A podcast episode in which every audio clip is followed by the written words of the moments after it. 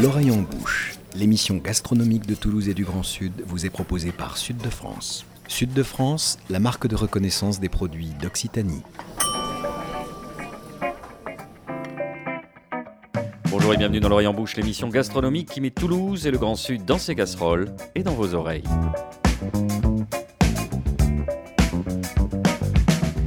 Le temps est propice à l'introspection. Une attestation soigneusement pliée en quatre dans un vieil impair défraîchi, des chaussures de randonnée qui commencent à accuser leur âge, un coup d'œil par la fenêtre qui confirme que chaque jour ressemble à un dimanche sous le crachin, l'homme ou la femme de goût se tâte. Le regard mouillé du setter anglais achève de le convaincre, il va falloir sortir pour un chemin de croix de 60 minutes au mieux, en attendant que le canidé se soulage. Dans le flot de pensées qu'il occupe, l'une d'entre elles se fixe un peu plus que les autres, d'où vient le mot restaurant? D'ailleurs, qu'est-ce qu'un restaurant? Ou pour le formuler d'une façon plus moderno-pédante, de quoi le restaurant est-il le nom?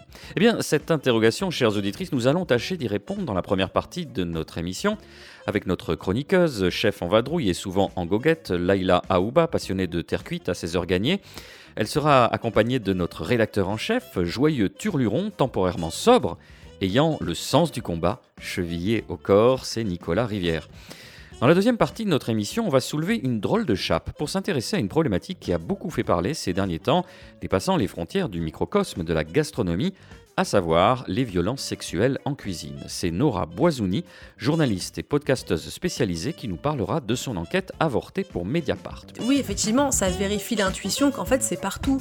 C'est du, ça vient du, bistrot de quartier à la brasserie un peu chic, en passant par le McDo. Hein. Il y a eu des enquêtes là dans Mediapart et Street Press sur les violences dans plusieurs McDonald's en France, en passant par euh, des maisons étoilées, euh, des hôtels, des palaces hein, à Paris ou ailleurs. Vraiment, c'est partout. Interview complète donc à suivre dans la deuxième partie de cette émission. Pour l'heure, Nicolas Rivière, la fermeture forcée et prolongée des restaurants est une occasion de s'intéresser à leur histoire et à leur vocation. Oui, et une histoire finalement euh, assez récente si on la replace à l'échelle de l'histoire de l'alimentation, euh, qui recouvre par définition euh, celle de l'espèce humaine, une histoire peu ancienne et une vocation qui est loin, très loin de se limiter à un simple rôle de pourvoyeur alimentaire, de débiteur de nourriture, fût-elle individuelle. Le restaurant, c'est tout simplement l'un des lieux de la commensalité, ce qui signifie manger à la même table, c'est un espace social fondamental, mais donc extrêmement euh, contemporain et qui d'ailleurs ne cesse euh, d'évoluer, d'afficher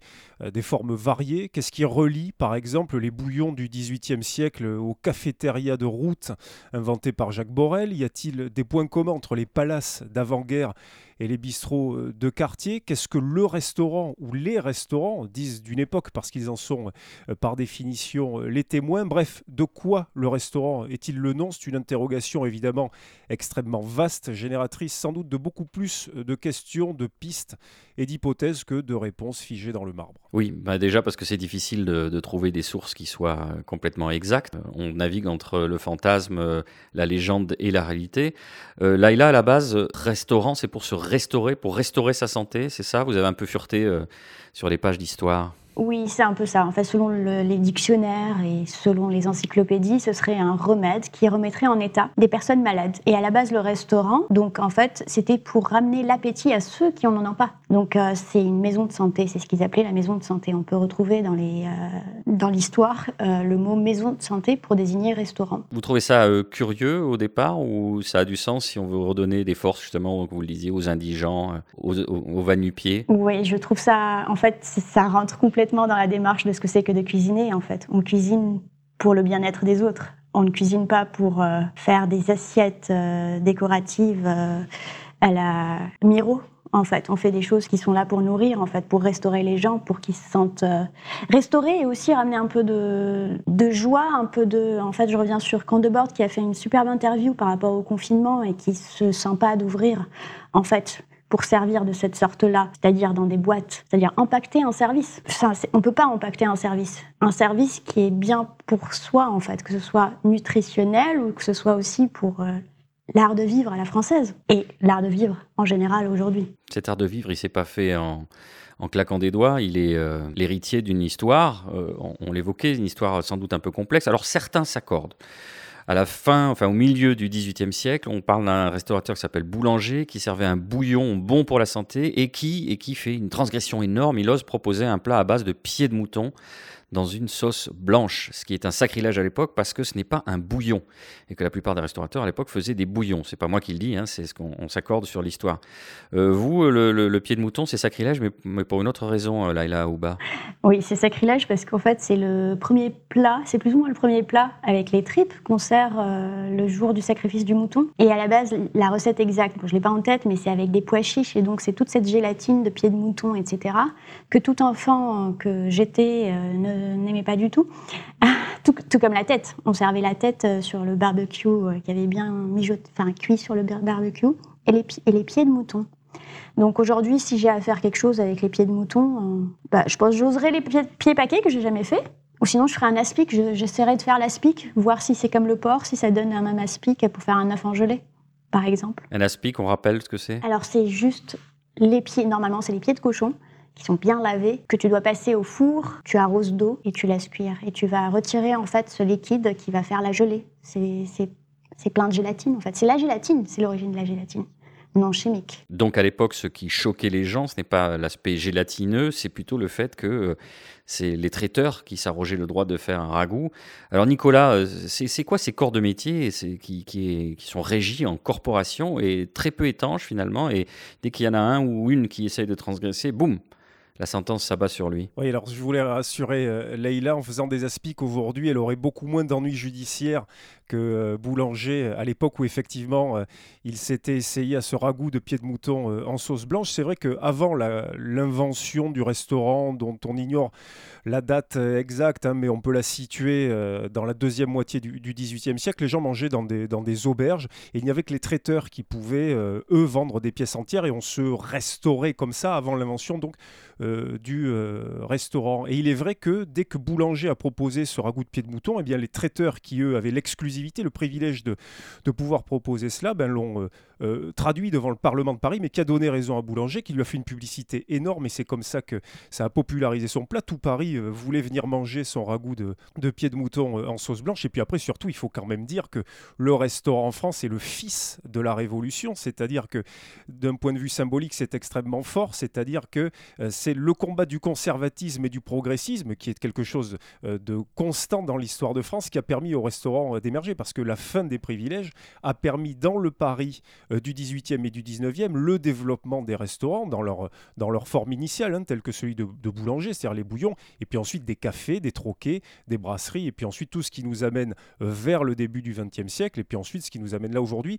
Et on sait que traditionnellement, c'est vrai que ces professions-là sont encore articulées autour de la défense de leurs privilèges. On le voit par exemple dans les marchés. Aujourd'hui, un boucher qui est dans un marché n'a pas le droit de vendre de la charcuterie, n'a pas le droit de vendre des produits tripiers. S'il veut le faire, il faut qu'il ouvre dans une rue adjacente, hein, euh, assez loin d'ailleurs, pour pouvoir le faire, une boutique où il pourra être boucher, charcutier, traiteur. On attend avec impatience la deuxième révolution euh, Laila Aouba.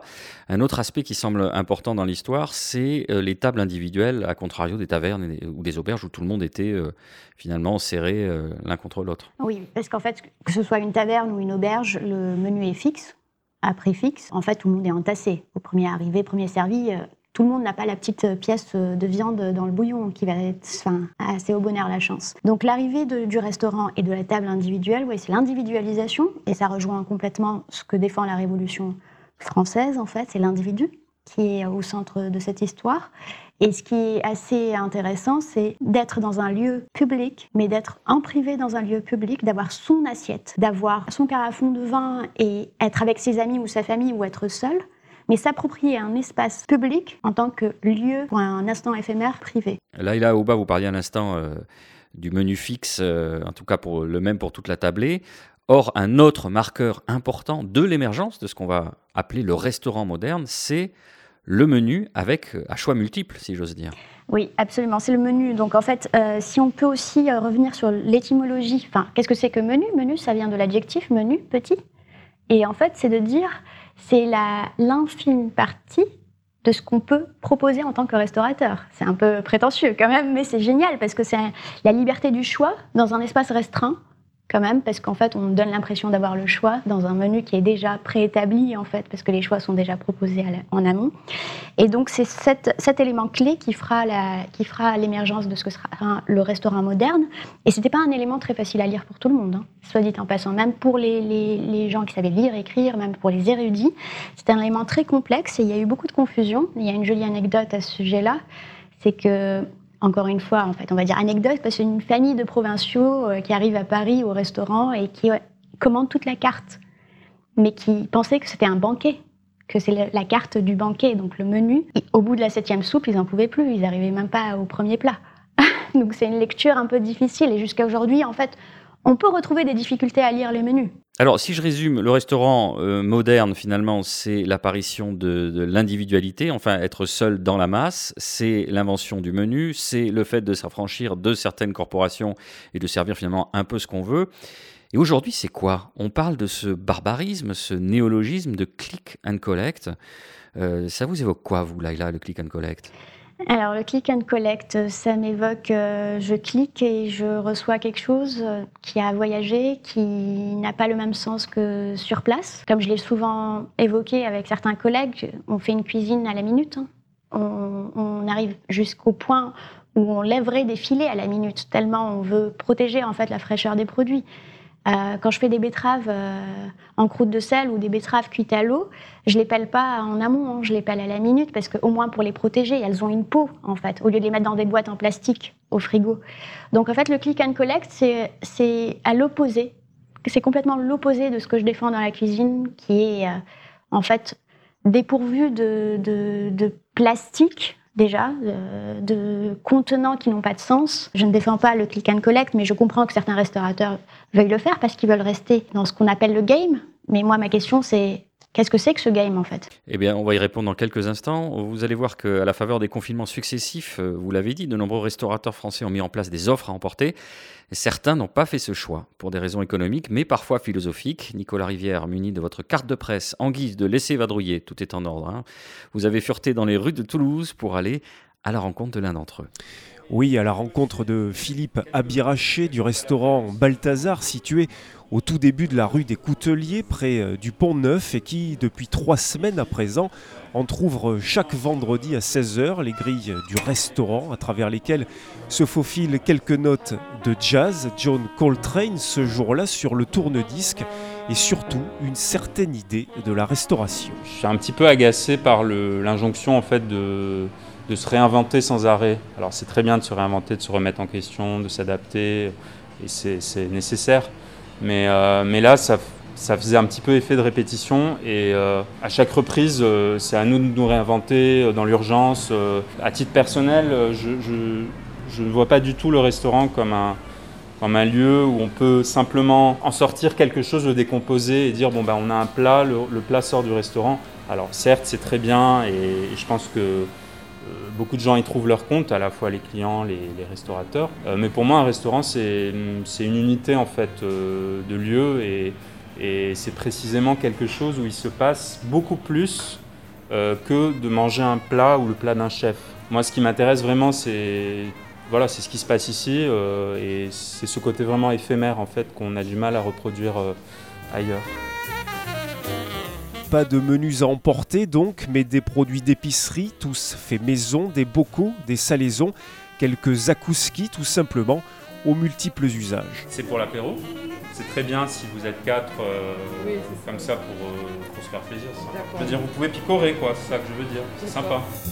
Moi, ça fait des années que je, j'ai un petit rayon épicerie, mais alors qui est absolument pas visible dans le restaurant parce qu'on a un problème de place. Et, euh, euh, pour moi, ce deuxième confinement a été un petit peu l'occasion pour moi de dire bah, finalement tous ces produits que je fais et où il y a seuls les habitués en fait et qui savent que, que je fais des cornichons maison, des olives maison, euh, qu'on fait le pain nous-mêmes, qu'on fait des charcuteries aussi. Là j'ai tout à l'heure quelqu'un qui m'a pris un, morceau de bœuf séché maison, bon, le magret séché évidemment, la truite d'Ariège bio fumée. Euh, enfin voilà, tous ces produits que je, fabrique en fait au quotidien euh, pour le restaurant, euh, je me suis dit c'est, ça serait chouette de pouvoir les proposer et en plus il y, a le, il y a le pain en fait qui, qui est très important pour moi en fait cette, cette activité de faire du pain. Et, lorsque j'ai vu qu'on allait devoir fermer à nouveau, je me suis dit bah ça m'embête un peu de plus avoir ce lien, ce lien au produit et ce lien aussi au, temps en fait, parce que pour moi le point commun entre tout ça, les conserves, le pain, les boissons maison, le vin de noix. Euh, tous ces produits euh, qui sont ultra saisonniers, par exemple les cornichons, bon, j'ai vendu tout mon stock, là je ne vais pas pouvoir en refaire, euh, il va falloir attendre l'année prochaine.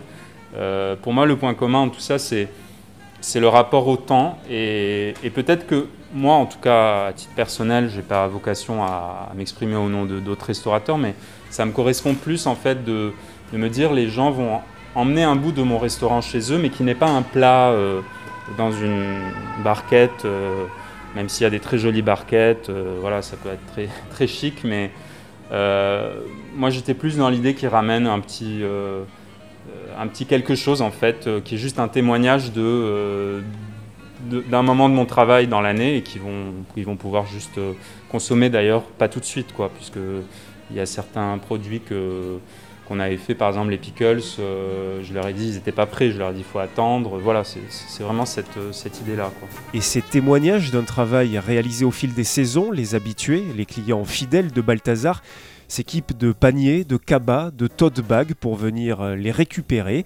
À l'intérieur du restaurant, les tables forment un grand U, masque de rigueur, on ne s'éternise pas toutefois devant cet étal soigneusement dressé, mais on n'est pas non plus au guichet pour une vulgaire opération de retrait. Je me voyais vraiment pas faire le truc euh, qui aujourd'hui est super à la mode, le click and collect, euh, dans, le, voilà, dans la langue covidienne, mais euh, je trouve que c'est indispensable qu'il se passe autre chose que juste les gens payent avec leur carte bleue, ils récupèrent leur poche et ils s'en vont. En fait, ça, ça m'intéresse pas. en fait, moi, ce qui me plaît, c'est de dire, bon, bah, voilà, les gens sont au milieu là, donc on est, on est évidemment éloigné d'eux.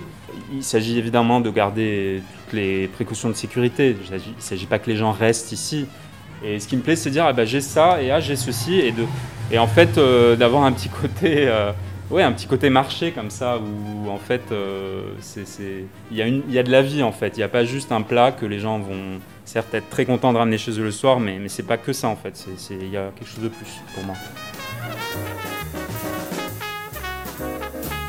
Euh, je fais pas ça forcément pour, euh, pour gagner de l'argent, parce que bon, clairement, c'est pas. Comme d'ailleurs tous les autres collègues qui font à emporter, je pense pas que ça soit euh, très lucratif. moi, je fais ça réellement pour le, pour le plaisir, en fait, pour le plaisir d'être là, de continuer à, à, faire quelque chose qui me plaît, aussi, à, aussi à créer un lien, en fait, parce que ce qui est, ce qui est vraiment très appréciable, c'est que j'ai l'impression que des gens bon, qui nous connaissent évidemment, mais viennent vraiment dans l'idée de Bon, parce qu'ils savent qu'ils vont avoir des produits sympas, mais aussi dans l'idée vraiment de s'engager, de soutenir quelqu'un, euh, de soutenir une démarche. Et ça, ça fait très plaisir. Mais, mais c'est vrai que moi, j'aimerais bien pouvoir euh, continuer ça après le. Enfin, si jamais le confinement se termine un jour, ouais, on pourra le faire.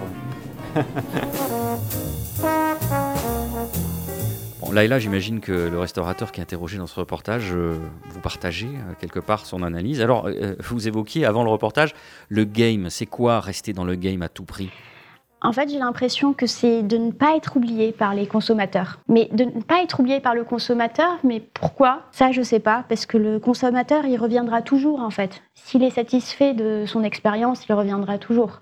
Le game financier, ça, c'est une autre histoire. Il y a, je ne sais pas comment ils s'en sortent avec un, loyer, voire deux loyers pour ceux qui ont plus d'un restaurant. Ça, c'est une autre thématique. Mais le game de rester sur place en tant que restaurateur pour qu'on ait des clients, je pense qu'on se renouvelle déjà assez, en fait. Pour se renouveler, pour faire un autre métier qui est plus un métier de traiteur, ça, c'est un autre choix personnel, en fait. je pense qu'au bout du compte, certains restaurateurs, restauratrices, on aura marre de se réinventer en permanence. Allez, on se fait une petite pause à fond le funk ou le funk, comme dirait Philippe Manœuvre. On se retrouve juste après avec notre invitée, la journaliste et podcasteuse Nora Boisouni.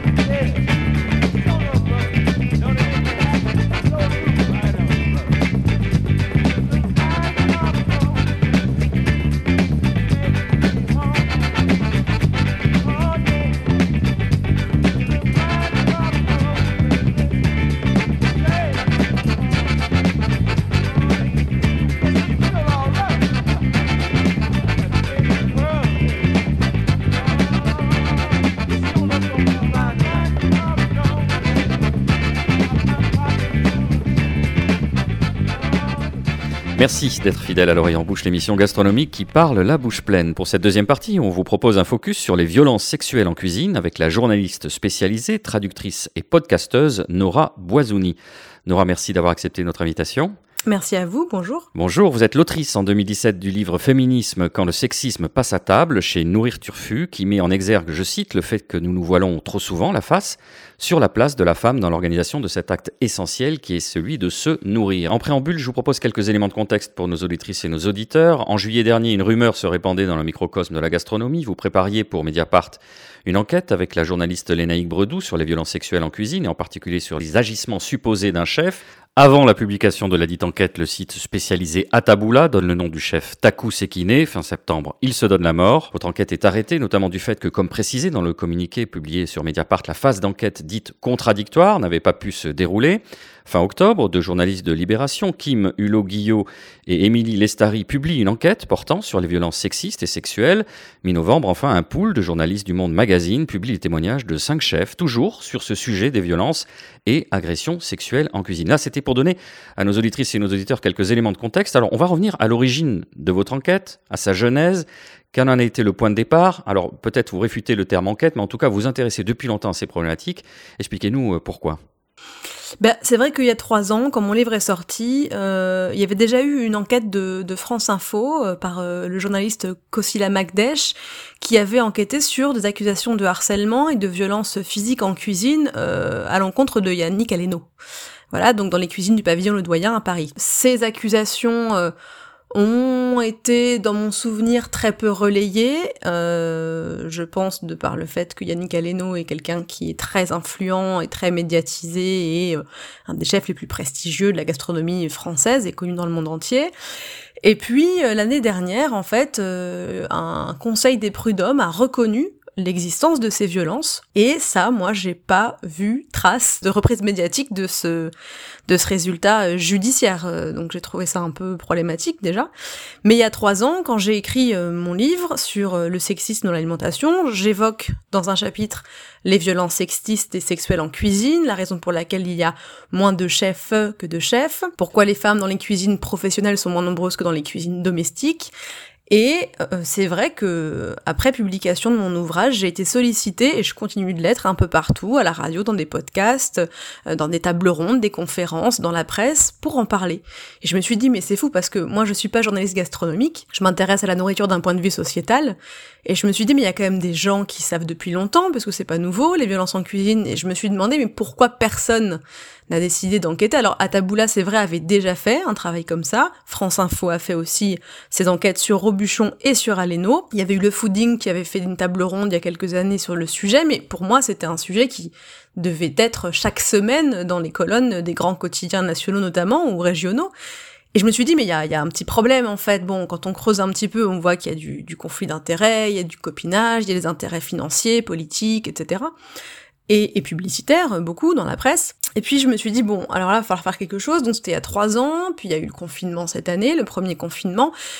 Et là, en fait, euh, ça commençait un petit peu à gonfler. Moi, j'avais déjà des rumeurs sur plusieurs personnes. En fait, je me suis rendu compte très très rapidement, quand on parle aux journalistes spécialisés euh, bouffe, euh, que beaucoup savent qui sont les bourreaux en cuisine et qu'il y a une omerta aussi de la part des journalistes, hein, pas uniquement des gens qui travaillent dans les cuisines et qui sont victimes ou témoins ou les deux de ces violences. Et puis au mois de mars, donc il y a eu le confinement. Et puis je me suis dit, bah tous ces gens qui travaillent 90 heures par semaine avec des contrats de 39 heures n'ont pas le temps de beaucoup réfléchir à ses conditions de travail, n'ont pas le temps de répondre à des questions euh, parce qu'ils travaillent beaucoup, et que se, se, relaxer c'est bien aussi quand on ne travaille pas. Et donc j'ai contacté Camille Moncarnel, qui est donc la créatrice du compte Instagram Jeudi Non Chef, qui publie des témoignages anonymes de, de personnes ayant subi ou été témoins de ces violences en cuisine. Et je lui ai dit, écoute, voilà, je me suis présentée, je lui ai dit, je pense que c'est le moment euh, de publier un questionnaire assez précis, d'une part pour faire un état des lieux des violences en cuisine, voir combien de gens nous répondraient, et puis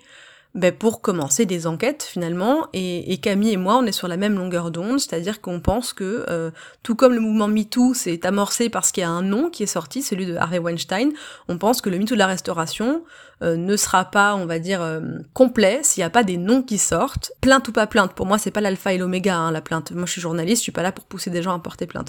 En tout cas, sur ce questionnaire, on, voilà, on a reçu des réponses. Vous avez été surprise par le nombre de réponses, par le nombre de contributions? Malheureusement non. En fait, quand on, quand on connaît euh, l'étendue de ce problème qui est systémique, on sait très bien qu'il malheureusement il n'y a qu'à se pencher pour ramasser les témoignages, ce que des journalistes n'ont pas fait depuis des années, alors que c'est pas... Moi, c'est vrai que la phrase qui revient souvent, c'est pourquoi les victimes ne parlent pas? Mais moi, je dis aux gens, mais moi, elles me parlent, les victimes. Elles parlent à Camille Moncarnel, les victimes. Vous voulez dire, c'est que les journalistes spécialisés ne leur tendent pas le micro Bah non, c'est-à-dire qu'on fait des portraits de chefs à longueur de, de, de, temps, on fait des portraits de chefs étoilés, euh, on, on fait des papiers sur les classements, euh, sur les guides Michelin, euh, sur les cérémonies Gotemillo, sur le 50 Best, sur les récompenses, sur Top Chef, sur les jurés, sur les bouquins de ces chefs qui, qui passent moins de temps en cuisine que, qu'ailleurs.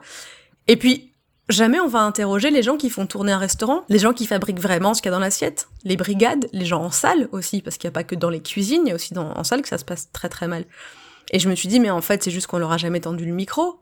Moi, je traîne beaucoup au restaurant, mais je traîne surtout beaucoup avec les gens qui travaillent dans les restaurants qui sont pas les chefs. Nicolas Rivière. Nora Boisouni, l'ampleur des témoignages que vous euh, recueillez à ce moment-là, est-ce que cela vient vérifier une sorte d'intuition que vous aviez sur la réalité du phénomène ou est-ce que vous êtes encore plus surprise par euh, les dimensions de celui-ci? Bah, Camille Moncarnel, elle, elle a fait Ferrandi, c'est une ancienne cuisinière. Elle a fait 4 ans de cette carrière, donc elle, elle sait très bien de, quoi on parle. Euh, moi, pour avoir parlé depuis 3 ans avec énormément de gens de ce milieu-là aussi, je sais maintenant de quoi je parle, même si je n'en suis pas issue. Et oui, effectivement, ça vérifie l'intuition qu'en fait, c'est partout. C'est du, du, ça vient du, de, du bistrot de quartier à la brasserie un peu chic, en passant par le McDo. Hein. Il y a eu des enquêtes là dans Mediapart et Street Press sur les violences dans plusieurs McDonald's en France, en passant par euh, des maisons étoilées, euh, des hôtels, des palaces, hein, à Paris ou ailleurs. Vraiment, c'est partout. Et c'est des, cafés aussi, pas que des restos, mais vraiment des pâtisseries. C'est euh, c'est en, en, labo de pâtisserie, c'est en boutique en pâtisserie. Ce sont des violences commises par des collègues, par des supérieurs hiérarchiques, par des directeurs. Enfin, c'est vraiment systémique, tout le monde est touché. Pendant votre enquête, pendant euh, ce travail de collecte et d'analyse des nombreux témoignages que vous recevez, est-ce que vous avez vent que euh, d'autres journalistes commencent à travailler sur ce thème peut-être en apprenant eux-mêmes que vous êtes en train euh, d'enquêter sur ce sujet. On sait qu'à l'été dernier, des journalistes ont publié sur les réseaux sociaux des posts pour dire que les violences en cuisine allaient être au cœur d'un tourbillon euh, médiatique, est-ce qu'à ce, moment-là, euh, vous vous dites qu'effectivement, une machine est en train de se mettre en branle sur ce sujet? Bah, en fait, c'est quand j'ai commencé à enquêter euh, sur le chef Taku Sekine que comment dire, euh, sans, sans avoir l'air euh, pas solidaire de ma propre corporation. Euh, c'est là que j'ai commencé à recevoir, disons-le, des, des, dizaines de textos par jour, des coups de fil, des mails de confrères et de consoeurs qui jusque-là ne s'étaient jamais intéressés à ces questions et qui, pour certaines et certains, ont, de façon tout à fait pas subtile du tout, euh, de me tirer les verres du nez, de me demander mes sources, de dire ah bah si vous voulez rien me dire, moi je vais me renseigner de mon côté, des rédacteurs en chef qui euh, ont carrément dit euh, une enquête n'appartient à personne, donc si on peut doubler cette pigiste là, ben on va la doubler. Donc je me suis dit c'est intéressant une petite pigiste indépendante euh, qui se lance dans une enquête pareille. Pourquoi d'un seul coup, pardon, quand vous soulignez tout à l'heure la collusion supposée, à l'instar de ce qui se fait pour les journalistes sportifs où tout est poreux, il y a une énorme porosité et finalement à force de s'inviter les uns les autres, de manger, etc., bah, des liens d'amitié qui se tissent et donc la potentialité du conflit d'intérêts. Pourquoi d'un seul coup, sachant que vous sur ce là euh, ils, ont essayé de, finalement de vous doubler ou, d'appeler peut-être même des contacts que vous aviez, alors que jusqu'à présent c'était le silence. Ils ont senti que quelque chose se passait, qu'il y avait une vague de fond? Bah le vent tourne. Il faut aujourd'hui, il faut être du bon côté de l'histoire en fait. Aujourd'hui, euh, quand on a passé 20 ans à donner la parole à des chefs étoilés, dont en plus on savait ce qui se passait euh, dans les cuisines, comment ils traitent leurs employés, etc. Bah aujourd'hui, il faut montrer qu'on est du côté des, des gens opprimés et pas du côté des, des oppresseurs. On le voit bien, euh, tellement de médias qui, euh, qui font du féministe washing, comme le greenwashing aujourd'hui, c'est plus, c'est plus cool de écolo. Donc c'est aussi pour cette raison-là, c'est que moi, moi j'ai une, une, journaliste euh, qui travaille pour un média que je ne citerai pas, qui m'a carrément appelé, qui a essayé vraiment de me soutirer toutes les infos qu'elle pouvait, et qui m'a dit, euh, ah moi vous savez, j'y connais rien, hein, c'est juste qu'on m'a dit qu'il fallait le faire parce qu'il faut quand même pas qu'on soit les derniers à en parler. Oui, finalement, une thématique sous-jacente, c'est celle de la condition des pigistes dans la presse. Oui, bien sûr. Bah, euh, moi, je ne peux pas blâmer certains, certaines pigistes qui, euh, on le sait, euh, rédigent des communiqués de presse, des dossiers de presse de chef sans les signer parce qu'il faut bien payer le loyer et bouffer. Il n'y a plus d'argent dans la presse de toute façon. Donc, je ne vais pas blâmer des gens. Il pas se tromper de, de responsables. Hein. C'est pas les pigistes qu'il faut blâmer. Quand vous proposez à votre head chef, parce que j'en connais hein, des pigistes qui ont proposé des sujets sur les violences en cuisine depuis longtemps, et les head chefs leur disent mais ça c'est pas vendeur. Tout le monde s'en fout de savoir comment on traite les gens en cuisine. Les gens, ils veulent qu'on leur vende du rêve, ils veulent du prestige, ils veulent des, success stories, ils veulent des chefs qui racontent comment ils sont partis de rien. Aujourd'hui, ils ont trois Mac Michelin, et ils ont 92 restos, et ils sortent 20 livres, et ils ont 12 émissions de télé. C'est pour faire rêver. Et, cette hypocrisie, aujourd'hui, bah, c'est, voilà, on voit bien que le, vent a tourné, effectivement. Euh, moi, je fais le parallèle avec le cinéma, par exemple. Je me rappelle que le Figaro a publié un papier il y a quelques années disant qu'ils avaient été carrément blacklistés de certaines projections presse sur des grosses comédies françaises, parce que, bah, quand ils en parlaient dans leur colonne, c'était là pour en dire du bien.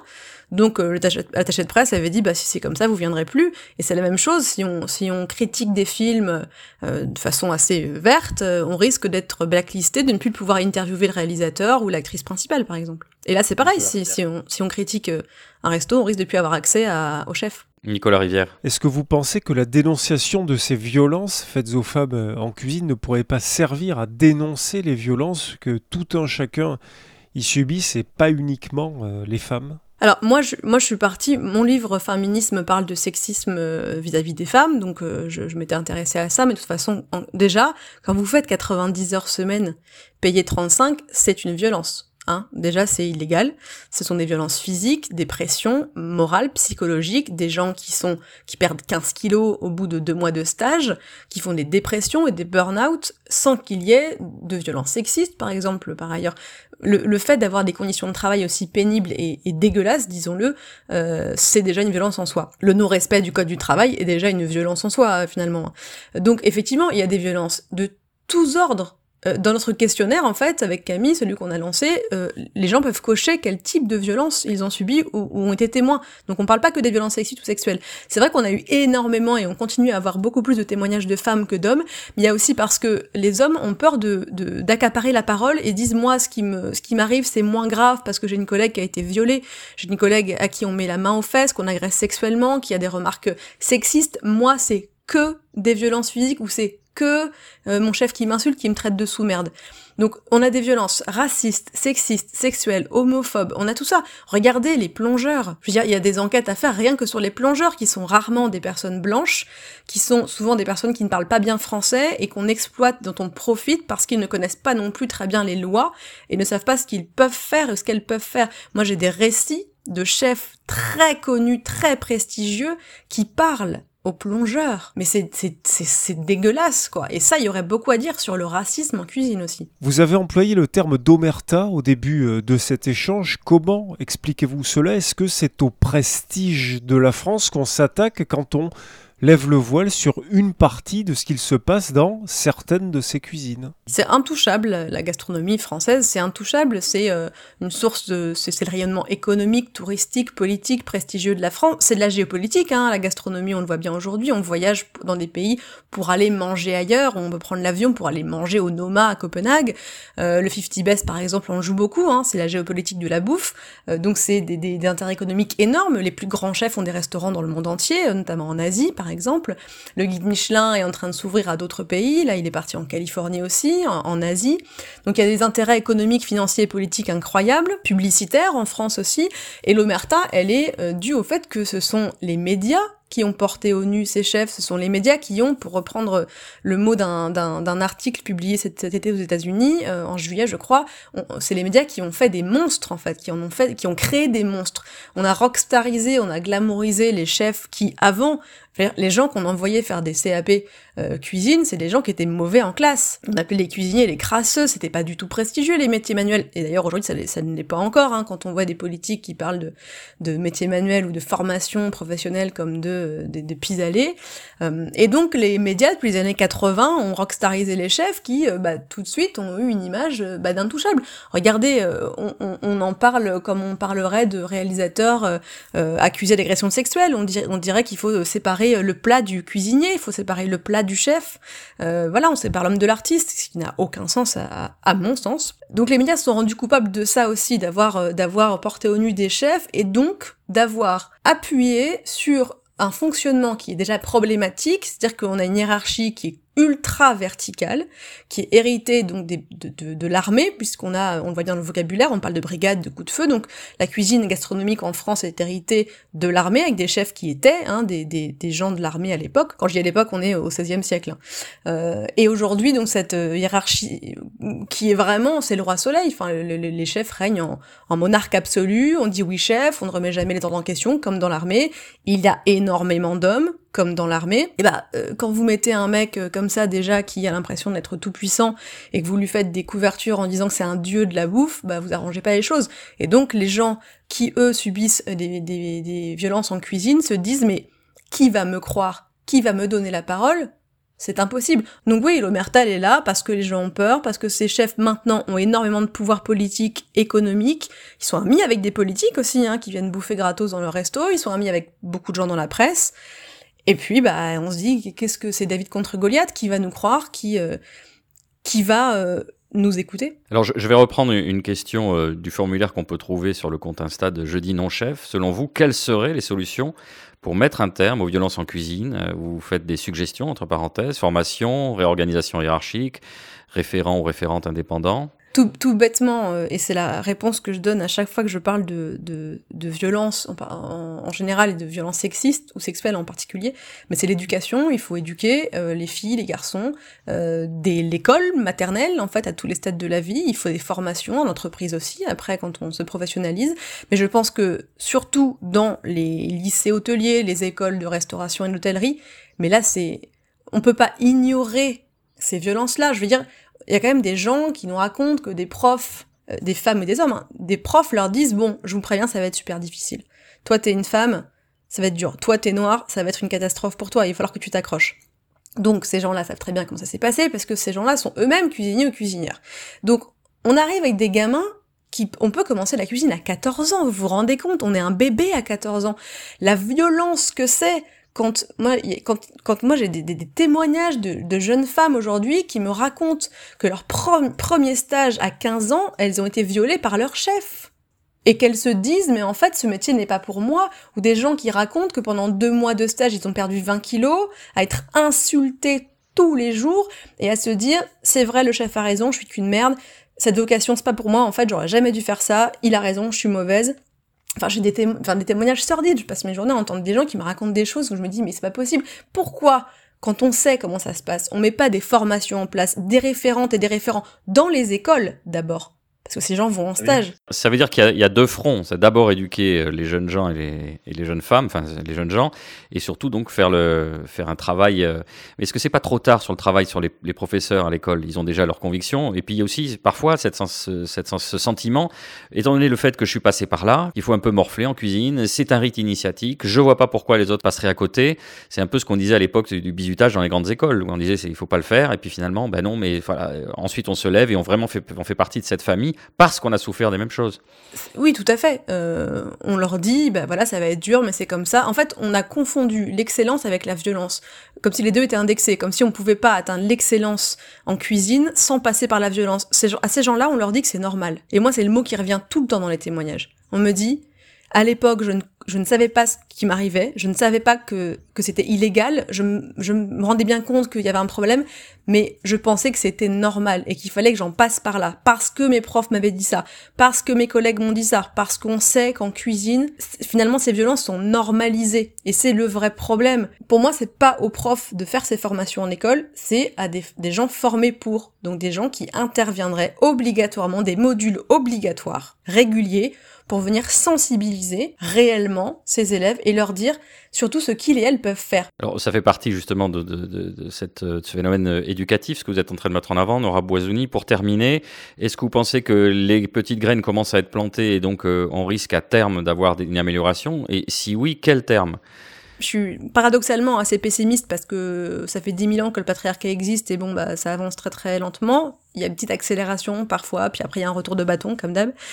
Euh, je j'ai pas tant d'espoir que ça dans, la nouvelle génération parce qu'on me dit ah regarde mais Nora t'es pessimiste mais euh, regarde les jeunes d'aujourd'hui alors je dis oui les jeunes femmes aujourd'hui grave elles sont beaucoup sont très féministes ont beaucoup lu sont très conscientes des, des dynamiques de pouvoir et de domination c'est génial en revanche les garçons on n'en est pas du tout, du tout, du tout là. Moi, je reçois des menaces de viol et de mort. Euh, c'est pas c'est pas que des mecs de 55, 72 ans qui me les envoient, hein, c'est des gamins de 16 ans. On voit dans les cyberharcèlements que des journalistes ont vécu et des féministes aussi. C'est pas c'est pas des mecs de 35 ans qui, qui sont les seuls à harceler, hein. c'est des gamins derrière leur ordi qui font des trucs atroces. C'est pour ça que l'éducation, elle est primordiale. Donc l'échéance, je ne sais pas. En tout cas, euh, moi, ce que je vois, c'est que des gens nous parlent, me parlent, que des médias commencent à s'y intéresser et quelle que soit euh, la raison pour laquelle ils le font, bah au moins c'est fait et ça peut que être bon pour cette cause et ces causes. Donc je suis ravie que ça sorte. On parle de libération de la parole et on a aussi parlé de d'écoute et moi je crois que c'est l'écoute en fait. Ces gens ne savaient pas à qui parler et j'ose espérer qu'aujourd'hui ils et elles savent qu'on les écoute et qu'on les croit parce que ça c'est très important de dire à quelqu'un je te crois et comme je l'ai dit souvent, dire à quelqu'un je te crois ne veut pas dire ça veut dire que la personne que tu as accusée est forcément coupable. Ça veut juste dire j'écoute ton témoignage sans le minimiser et sans le remettre en question et c'est très important. Merci Nora Boisouni d'avoir accepté de répondre à nos questions. Je vous propose qu'on fasse une deuxième pause musicale.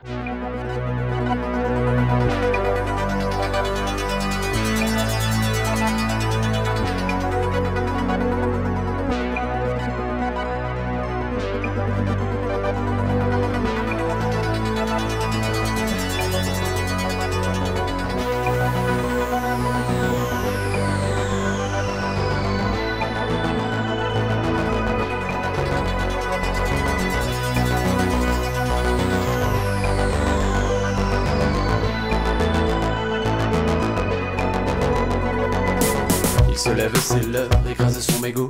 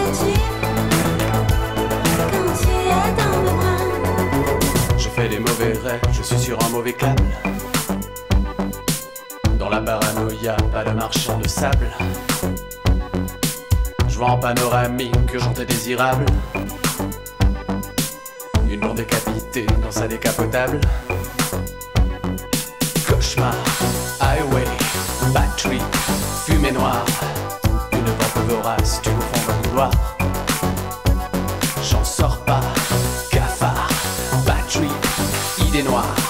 Avalé par l'espace, fond dans l'entonnoir. Je veux m'enfuir, Quand tu es dans mes bras, je veux m'enfuir, est-ce que tu rêves de moi?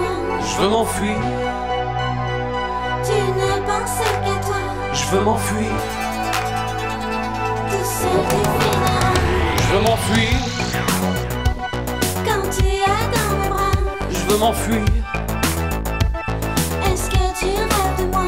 Je veux m'enfuir, Tu ne penses qu'à toi, je veux m'enfuir, tout seul tu finiras. je veux m'enfuir, je veux partir, je veux l'amour du plaisir, la folie du désir, je veux pleurer, je veux rire,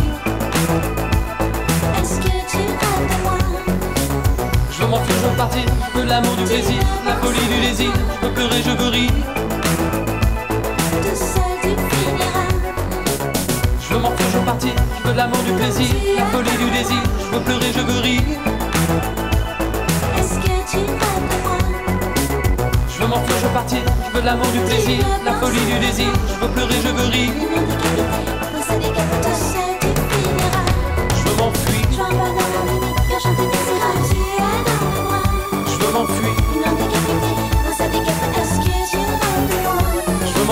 m'enfuir,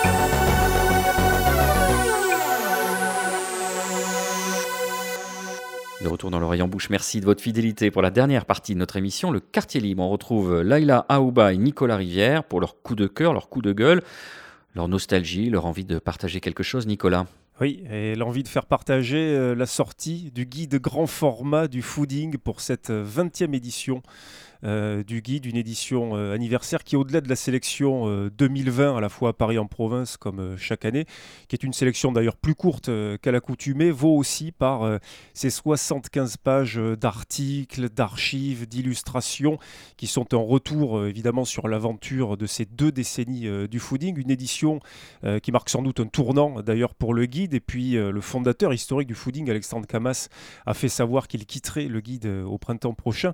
On y retrouve des articles d'Emmanuel Rubin, qui était, euh, qui était un, un des membres historiques euh, du fooding à sa création au début des années 2000. Beaucoup de, de retours, un petit portrait de Sébastien Demorand qui nous a quittés euh, au début de l'année. Et puis aussi euh, un dico qui est très amusant, puisque vous savez que le fooding se, distingue un petit peu par son jargon, sa façon de parler de, de la gastronomie. Et puis voilà, ils ont été capables de, de, de mettre euh, un petit peu en valeur et en humour leur façon de, parler avec un, un petit dico qui est, qui est très amusant. Je voulais vous demander, euh, Leïla, si vous vous sentiez en tant que jeune chef itinérante foodingo compatible ou euh, tout simplement est-ce que le, le fooding dans son état d'esprit, dans sa volonté de renouvellement de la cuisine, en tout cas tel que l'esprit initial le voulait, est quelque chose dont vous vous sentez euh, proche, plus ou moins proche d'une manière ou d'une autre? Euh, oui, en tant que, en tant que, peut-être en tant que consommatrice dix ans en arrière, c'était un élément très important, le fooding, parce que il, il me permettait de cibler en fait où je voulais aller, tout comme les autres guides, euh, le Goltemillo. Euh, en, étant passé de l'autre côté, c'est un peu plus compliqué. Parce qu'en fait, on, se dit, bah, c'est toujours la même chose. En fait, on se retrouve avec les mêmes, euh, avec les mêmes stéréotypes euh, foodisés, que ce soit pour le Golden Mio ou que ce soit pour le fooding. Donc, ce n'est ce n'est plus, ça s'éloigne peut-être, je ne l'ai pas vécu, peut-être les 20 ans, les 20 ans en arrière, ce serait, ça s'éloigne un peu du travail journalistique que j'aimerais voir de plus en plus par rapport à la gastronomie. c'est-à-dire?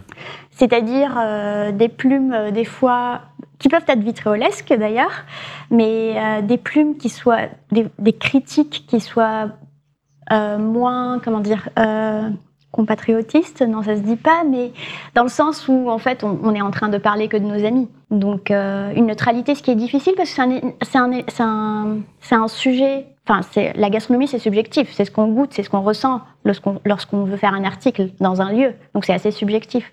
Donc j'aimerais bien comprendre en fait euh, comment on peut être objectif en fait en écrivant à propos des restaurants. C'est l'entre-soi aussi que vous dénoncez? C'est les copains et les coquins? C'est les habitudes prises de...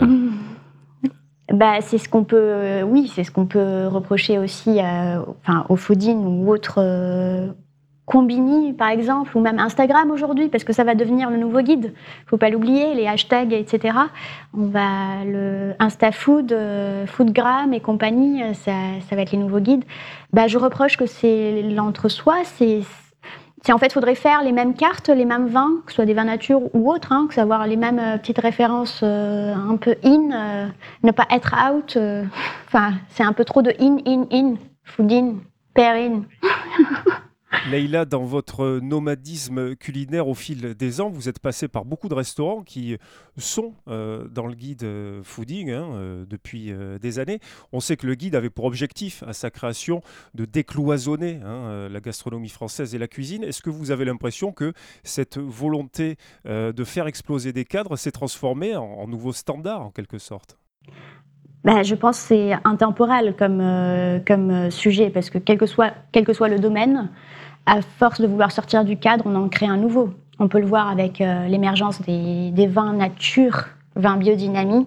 Donc on est sorti de l'histoire des étiquettes et de la parkérisation et on repart sur des étiquettes. Si on sort un Beaugé ou si on sort un, euh, je sais pas, un, enfin, Auvernois, par exemple, c'est un autre cadre. Donc le restaurant, pareil. Si on a, alors je sais pas si c'est encore la tendance, j'espère que c'est fini, mais quand même il y a eu une tendance de restaurant à la décoration scandinave. On avait des Ikea euh, in en fait partout et ils se ressemblaient tous. Limite la typographie du menu se ressemblait. Donc euh, maintenant, c'est la cuisine, aussi et au service de se réinventer. Il y a eu Septime qui, a du coup fait euh, foutu la gifle à tout le monde en servant en, en sneakers pour un restaurant étoilé. Bah, maintenant, ils sont tous comme ça. Quelle, quelle sera la nouvelle tendance Et quel sera le nouveau cadre? Parce qu'a priori, on a toujours besoin d'un cadre, ce que je réfute totalement. Affaire à suivre donc. Merci à tous les deux. Cette émission est produite et diffusée par l'homme qui a vu l'homme qui a vu l'ours, Radio Radio, Radio Radio Plus et Radio Terre.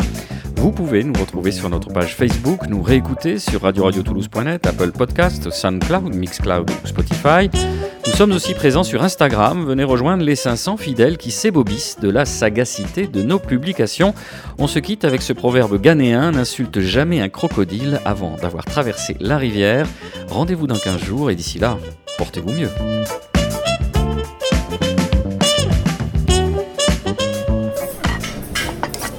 L'oreille en bouche, l'émission gastronomique de Toulouse et du Grand Sud vous a été proposée par Sud de France. Sud de France, la marque de reconnaissance des produits d'Occitanie.